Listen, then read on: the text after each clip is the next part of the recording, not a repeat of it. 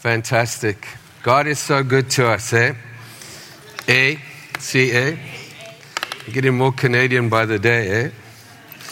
And uh, yeah, so today is um, next step or stepping up Sunday. We're going to share a little bit about that. Um, you'll see uh, people with badges like this and so on. There's um, after, so if you can stay behind a little bit, we're running a little bit behind, but um, uh, just pretend it's like game three and uh, third period overtime and we're winning. So, um, um, also, yeah, we want to invite you to have a coffee with us after us, meet us. We, we do lattes and we do all kinds of things there and specialty co- coffees. And for you today, just one more day only, it's free. So go and grab a coffee afterwards. That'll be great. And so on. And um, so last week, um, I started um, talking about what it means to serve in the body of Christ and God's expectation. I don't want to re preach that. I'll just go through um, just to lay a platform, but they'll be online if you want to hear about them. And uh, I, I encourage you to do so. And so after the service, um, we would love you if you'd like to get more involved uh, in, in various areas of the church. We'll put, put those up at the end.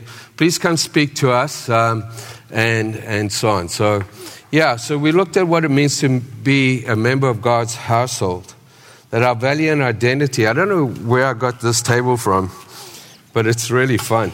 I'm, get, I'm getting seasick just seeing my notes here.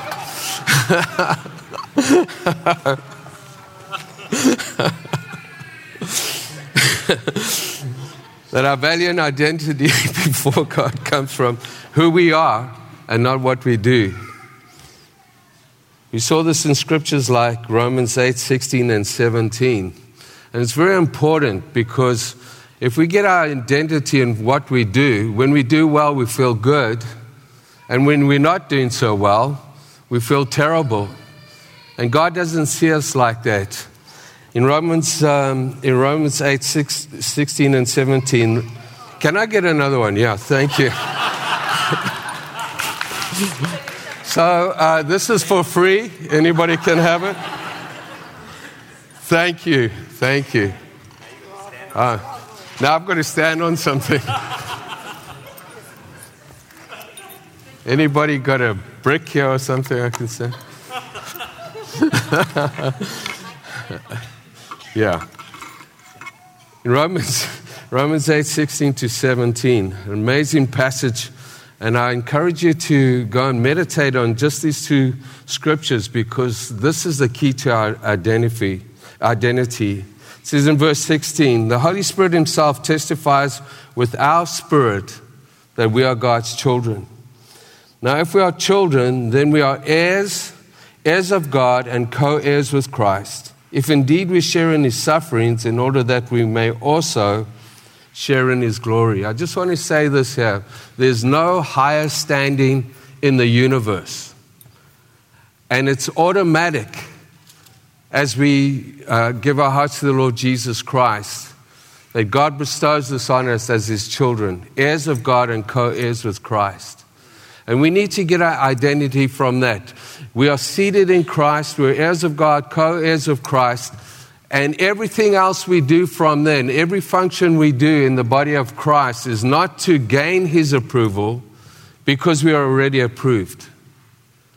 And I often meet people that are striving and striving with because they don't understand father love. I came from a single parent family too, and it's something I struggled with. But the more I meditate on these scriptures, the more I meditate on who God is and what He's done for us and His love, the easier it becomes for me to serve Him. We don't serve Him to gain His approval. We serve Him because we are already approved. I'd love you to remember that. You see, we don't serve Him out of fear and obligation either, but out of love and gratitude. We are one body. Said it here today. It's going to be a short message because I want to give us time uh, to fellowship and get involved in the church if you like to. But one body, many members with diverse gifting and anointing. This is important for us to know too, because when we operate in our gift. We, we see the grace, feel the grace of God, and uh, it's a wonderful place to be. But when we, when we are striving, because we feel, well, what I'm doing really isn't much, that's when it goes wrong. Because God gives us grace to do what we're doing, and when we do it well, He does add to our gifting and anointing for sure. But like I say, it's not through striving, it's through love. And Paul speaks of this in, in Romans chapter 12, verse 3 to 9.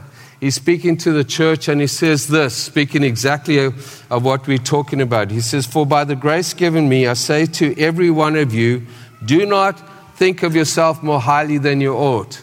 Could I also say this? Do not think of yourself more lowly than you ought. We've just heard who we are in Christ, but rather think of yourself in sober judgment in accordance with the measure of faith God has given you. Just as each one of us has one body with many members, and these members do not have the same function.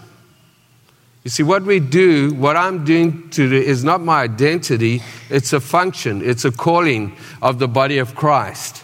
And so in Christ, we who are many form one body, and each member belongs to each other. I encourage you to go and read 1 Corinthians 12. I won't be able to do that today, but as the body of Christ and how we need each other. We have different gifts according to the grace given us. If a man's gift is prophesying, we've just heard about that, and please come to, that, um, to those meetings. You'll be really blessed by them um, let him do it in proportion to his faith. If it is serving, let him serve. If it is teaching, let him teach. If it is encouraging, let him encourage. If it is contributing to the needs of others, let him give generously. And if it is leadership, let him govern diligently. If it is showing mercy, let him do it cheerfully. There's so many more gifts, but just in this here, you can see the diverse gifts, and each one are important. Maybe somebody here today needed to hear Amy's story for themselves, and they might get more out of that than the preach or the worship. Maybe somebody here today just needs a hug or somebody to love them, and, uh, and so on. And so, God is putting us gifts in us mercy gifts, grace gifts, leadership gifts, encouraging gifts, giving gifts, and leadership, as I said, and mercy. I want to say something that really caught my eye a few years ago while I was uh, reading through this. It's interesting that God put leadership second last. Because in a functional or organizational um, system, we would put the leaders at the top and the mercy givers and the service, servants at the bottom. Jesus, in fact, says we're all called to serve, and we serve in our gifts. And I don't believe that is put there like that to say that leadership isn't important because leaders need to lead well and govern diligently. I think he does that because he knows that in our own thought we would think that that is more important than the, the mercy giver or anybody else. But like I said, I've often um, had people come to me and uh, uh, after they've been at the church a while, and I asked them, you know, why Oceanside? I'd just love to hear why they, they've chosen to come to this church. And I can't tell you over this how many times it was because somebody greeted them at the door, somebody took time with them, somebody had a coffee with them. And I'm thinking, um, what about the preaching? I'm yet to get one of those. And uh, no, I'm joking. Uh, uh, no, I'm not. My wife's gift is not mercy giving. Eh? She. you see, when we understand that every function in the body of Christ is necessary, every function is necessary for the wholeness of the body. The body cannot function. Paul says that I can't, with an eye, with a, with a mouth, with um, with arms, with legs. And do you know when you know when your body's hurting? That becomes the most important part of your body. You might not know you've got a nerve in your tooth right now, but you might know tomorrow if you've got a hole in your tooth. And you realize, man, I need that there. And that, that nerve is there to warn you so you can fix your teeth. So every single nerve, every fiber, every person in this body is important to God. And we're going to see what God's expectation is. You see, when we understand this, all striving ceases because we function under the gaze of a Father who loves us unconditionally, not because of what we do, but because of who we are. You see, the wheels of the bus come off when identity is found in what we do rather than who we are. All Paul is saying here is that as sons and daughters and family members of God, God's household, we are equally responsible for the upkeep and the maintenance and resourcing of God's household. Paul writes of this in Galatians 6, verse 5. For each one should carry his own load. And if I could have a chair here, please, and I can have two strong guys come on. Greg, where you? And others come on. Two guys. There's one, another one. So I'm going to sit in this chair, and they're going to hold me up in the air while I preach. The whole time. This is how important I am. Okay, okay. Lift with be the back. careful, be careful. Lift with the back. I don't know if I want, I didn't think that you actually two, do one. Okay, there we are. There we are. Uh, okay. So, how long do you think they could do this for? Till now, put it down. so, I knew there was a reason I sat. yeah, there we are. Okay. Thank you so much. No. So, as God increases the load in the body, He adds more people because they were able to pick, pick me up. But if there were four of me up here, they wouldn't be able to do it. Maybe could. I don't know. But not for long. And that's what the body is. Each of us, a little load. If there's a 10 ton load and we've got everybody carrying 10 pounds, we can go further than 10 people carrying a ton each. And that's how it grows. And that's why the body can grow. The body can um, reach out. The body can do what it's called, no matter how big it is. God is not into big church or small church. He's into both. He's into the body of Christ. When people say oh, they met in house to house, what they forget is 3,000 got saved in a day. And I want to tell you, if revival breaks out in this city, and another two, three thousand people came in here hurting and broken, we better be ready. We better be ready. And we could be able to uh, carry that if we carry it together. And that's the thing with volunteers. I've done this for many years to encourage them to stay the course because they get tired and weary. And this is not to put a heavy on the church. This is just a reality, and that's the responsibility of a household. When, when uh, I had my children, they were given chores. When visitors came, I didn't ask them to take out the trash. So if you visitors and just checking in, but surely my kids needed to mow the lawn and do stuff like that. Uh, and that's what God's saying. Listen, all I'm saying is carry your part of the load, whether it's one pound, 10 pounds, or a hundred pounds, it doesn't matter. You see, in 1 Peter 4, verse 8 to 11, he, he speaks about God's family in this way. It starts with love. Everything we do needs to be motivated by love love for God and love for each other. And we cannot love each other fully without loving God.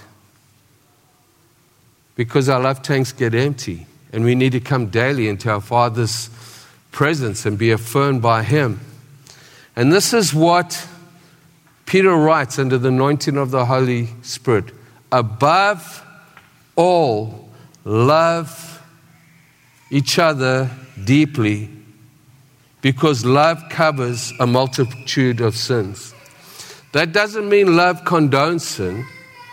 It means that we have grace for people who do fall into sin because we are one decision ourselves away from maybe being in that position ourselves.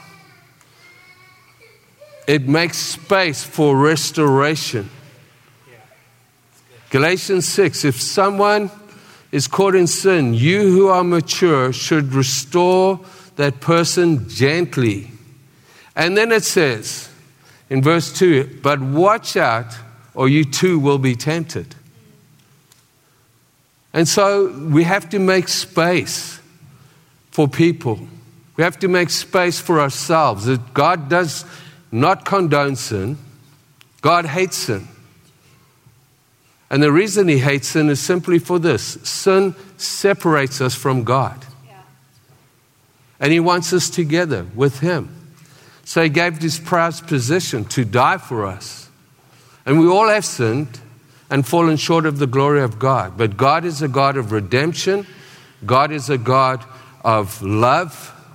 And even Amy's husband, I, have never met him, I don't know who his name is, and so God can heal him. God can set him free, and God has saved him.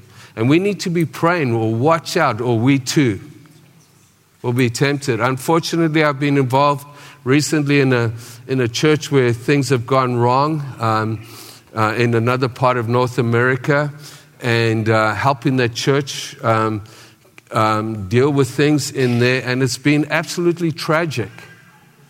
Well, one of the amazing things that I saw, I was there for a week that by the end of the week, after the, the anger and the frustration, which is all normal, how that church began to come together again in unity. For we all sin. And I don't want to harp on that, but this is not saying here, as some people would like to say, that yes, love covers a multitude of sin, therefore it doesn't matter. It does matter, but when we do sin, we have the love, mercy, and God for us. Amen? Offer hospitality to one another without grumbling. Each one of you should use whatever gift he has received. We've just heard of some of those gifts, grace gifts, serving, and all of those things, to serve others. So the gift that God gives me, I've got to use to serve you. And the gift that God has given you, you've got to use to serve us. I said this last week. Somebody set up the chairs. Wouldn't it be crazy if we had to stand here for an hour and a half every Sunday while the guy preached? It's an amazing gift, the gift of servanthood. And God sees it as a high calling. Everything you do, because our identity is not what we do, in what we do, but who we are God's children. But it's out of that, like any father, he has expectation for, to, uh, to us to serve. And he says each one should use whatever gift he has to serve others, faithfully administering God's grace in various forms. If anyone speaks, he should do it as one speaking the very words of God. If anyone serves, listen to this, he should do it with all the strength God provides. Why should we do that? He said, so that in all things, uh, God may be praised through Jesus Christ.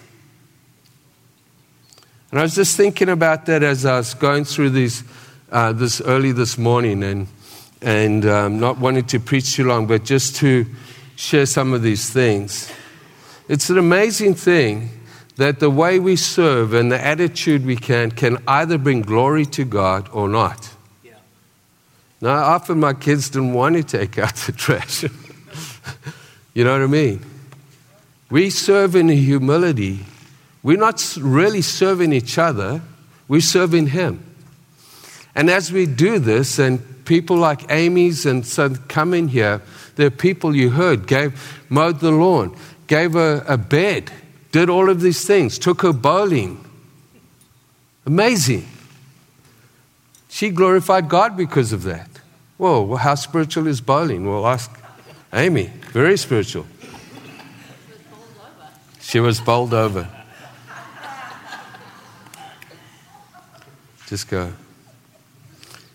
You see, authentic Christianity is all about loving the Lord our God with all our hearts and all our souls and all our strength, and thereby loving our neighbors as ourselves. That's the first and the greatest commandment. When Jesus was asked by a religious man, What is the greatest commandment? He said, Love the Lord your God with all your heart, all your soul, and all your strength, but love your neighbor as yourself. The story of the Good Samaritan comes in. And this Pharisee says, Well, who's my neighbor? wanting to justify himself. And he tells a story about two religious people walking about a man leaving him for dead. And a sinner comes and picks him up so, and, and looks after him. And then he says, Who's your neighbor? And the guy says, The one who looked after him. And he simply says, Go and do likewise. We glorify God through our deeds. We glorify God through our love for others. Often, St. Francis of Assisi said this go into all the world and preach the gospel, and if necessary, use words. An amazing, amazing, amazing thing to see a heart change and soften because we love them and care for them without judging them. We serve God by caring and honoring and serving one another. Because the way God works is He cares for His people through people. He cares for His family. He cares for everyone. He cares everything through us. And I want us to be that people where people find love, forgiveness, and acceptance. Where people can take what they've learned here. This is part of our vision statement. Take what they've learned, apply it to themselves, and share it with their neighbors and the nations. It's part of our vision statement. A gathering, healing, training, sending church. That's our vision statement. What does that mean? We want to gather people together. Uh, Christians that are looking for a home, burned stones, people that have been hurt by the church, maybe, people that don't know God. We want to gather together. But what we want to do is we want them to see them healed. And that's a process. You may come in here, it might take you six months, a year before you feel ready to serve, and that's okay. But sometimes part of the healing is helping others. And we gather together, we want to see spiritually, mentally, emotionally healed. And then we want to equip them. And we have a Bible school uh, and School of the Bible. And you can go listen to years of, of, of what's on there because we want to equip them. And then we want to send you. And where do we want to send you? We want to send you to your mission field. And where is our mission field? Right outside this door. Your mission f- field might be called McDonald's. It might be called uh, uh, in, in um, a store or in a hospital or something. God has placed you there. And the amazing thing about it, He even pays you to be a missionary. Use the world's money to, to serve you as a missionary in the hospital. How many of you work in the hospital for free? No. You get paid well. Isn't that awesome? Put you in McDonald's because there are people there that need to be gathered, that need healing, they need to know of this love of God. Right where we are. Our mission field is right outside this door, but it starts here and extends to all the nations. Two weeks' time, I'm going to be in Haiti and uh, part of a team that's going to do a leadership training time. I've just been told this week that they're expecting four to 500 leaders at this. So it's not just here, but it's not also just over there. When I get to Haiti or when I get to India, I'll be this great missionary. And God says, start here, and I'll send you there anyway. Amen? It says this Paul writes this in Colossians 3, and I'm nearly finished 15 to 17. Speaking of these things, let the peace of Christ rule in your hearts, since as members of one body you have been called to peace, and be thankful. I often look at just a scripture like that and say, God, if I could only fully just live out that one scripture, what my, how my life would change. You see, this, the Bible is not a textbook, it's a living word of God. And you can read and read and read, and it means nothing. One day, this Logos written word becomes a rhema, and it jumps off the page and it hits your heart. And you might have to chew on that for days. Say, God, what are you talking to me through this? Not, okay, I've done this chapter. Please read your Bible cover to cover as many times as you can. But it's not how many pages and chapters you've read, it's what is God speaking to you. And sometimes I get stuck on one verse as I say, God, please, I don't have this peace in my heart. Please, Lord God, help me be thankful through this time. And then it goes on, let the message of Christ dwell amongst you richly as you teach and admonish one another with all wisdom through psalms, hymns, and songs from the Spirit, singing God with gratitude in your hearts. And whatever you do, whether in word or deed, do it all in the name of the Lord Jesus Christ, to giving thanks to the Father through him. You see, we're not actually serving each other, we're serving God. And Jesus, the servant leader, the humil- humility of God, God Himself, God incarnate, Philippians chapter 2. Your attitude should be that is the same as the Lord Jesus Christ, who did not consider equality with God something to be grasped, although he was God, but made himself nothing, taking on the nature of a servant. And becoming made in human likeness, he humbled himself to even unto death on a cross. The servant king, God incarnate, the most incredible thing that God would choose to come and die for us so that the relation broken by sin could be restored in and through him. And it says this after that. Therefore, God exalted him. We do not have to exalt ourselves, church.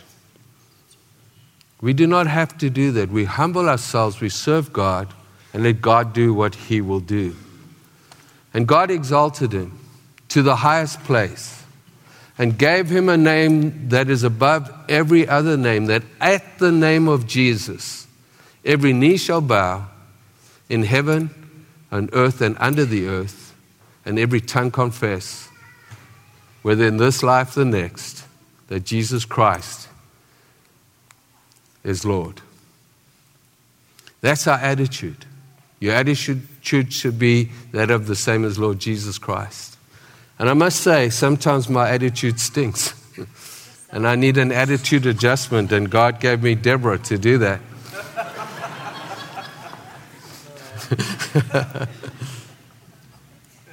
but here's why he did that. And this is what I want to leave us for. You're not serving me, you're not serving the elders, you're not serving the church, you're not doing I'm not doing you a favor. I'm not, yes, I am serving you in a sense, but I'm serving Him, the Father.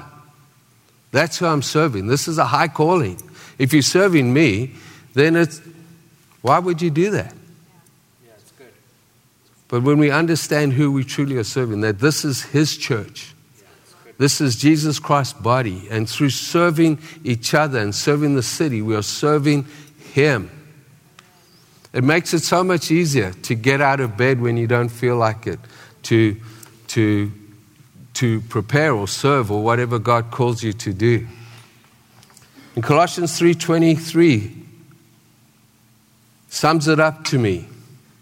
And so I want to tell you when you ask you to serve, like I say, please. God will provide and He always has. And this is not something that uh, you need to be obligated to do at this stage. Please, if you are still settling in in this church, but if you've been here around here for a while and you may have even taken a break for a while, I want to encourage you because there's fulfillment that comes in serving others. It's an amazing thing.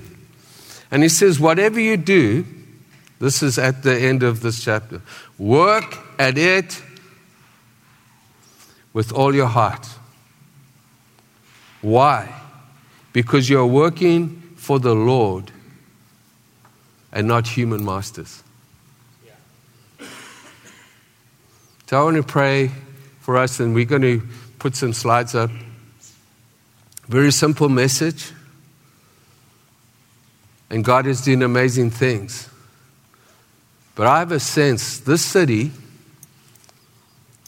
there's a, a, approximately 100,000, and the pastors have come to the conclusion that less than 5,000 go to church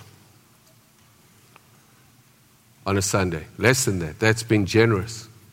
Therefore, in Nanaimo alone, we have 95,000 people that need to hear the gospel or rehear it or be drawn back into the body of Christ if they've been heard of. 95,000. That means we could have 95 churches more of a thousand each in the city. And that's what God wants. He loves us, but He loves the ones on the streets. He loves the, the ones on, uh, in addictions. He loves them all. He loves the homeless. He loves Tent City. He loves all of those people. And he wants us to be those hands and feet and go and love them. But he says in his word, if we can't love each other, how are we going to love everybody else? If we can't serve each other, and that's where this starts. And so I'm going to pray that God will, will speak to our hearts and that He will challenge us and me. I don't want to become complacent in what God has for me either. I haven't arrived. And so, Father God, I thank you for this beautiful people. Lord, I thank you for the call upon so many lives here, Lord God. And Holy Spirit, I just pray for your rain to come down right now upon us. I pray that in the precious, precious name of Jesus. Say, Come, Holy Spirit, come. Lord, for the ones that have grown weary in doing good, Lord. Lord, I pray for a refreshing rain. Lord, the ones that have been overwhelmed by the tasks and had to step back, Lord, I just pray you refresh them, Lord God, because you love them, Lord. Lord, the ones that have are still seeking you or seeking a, a new church home, Lord God, I pray that you reveal the, yourself to them in a greater way. But Father God, I pray, Lord God, that you will use us for the extension of your kingdom. I pray that we'll see that church is not an event on a Sunday for an hour and a half or two. Church is who we are, a lifestyle. A lifestyle, Lord. And I pray, Lord God, that as we serve each other, Lord, we will, we will be aware of those around us that you put us in contact with wherever we work, Lord. And Lord, I pray that you give us humility and courage, courage to serve them. Lord, that our word, that our that our lifestyle will speak more than our words, and they will come. As I've heard many times in testimonies, people saying, not only to me but others, there's something different. Or can you help me? And that we'll be ready, Lord God. Lord, be it mowing a neighbor, a widow's lawn next door to us.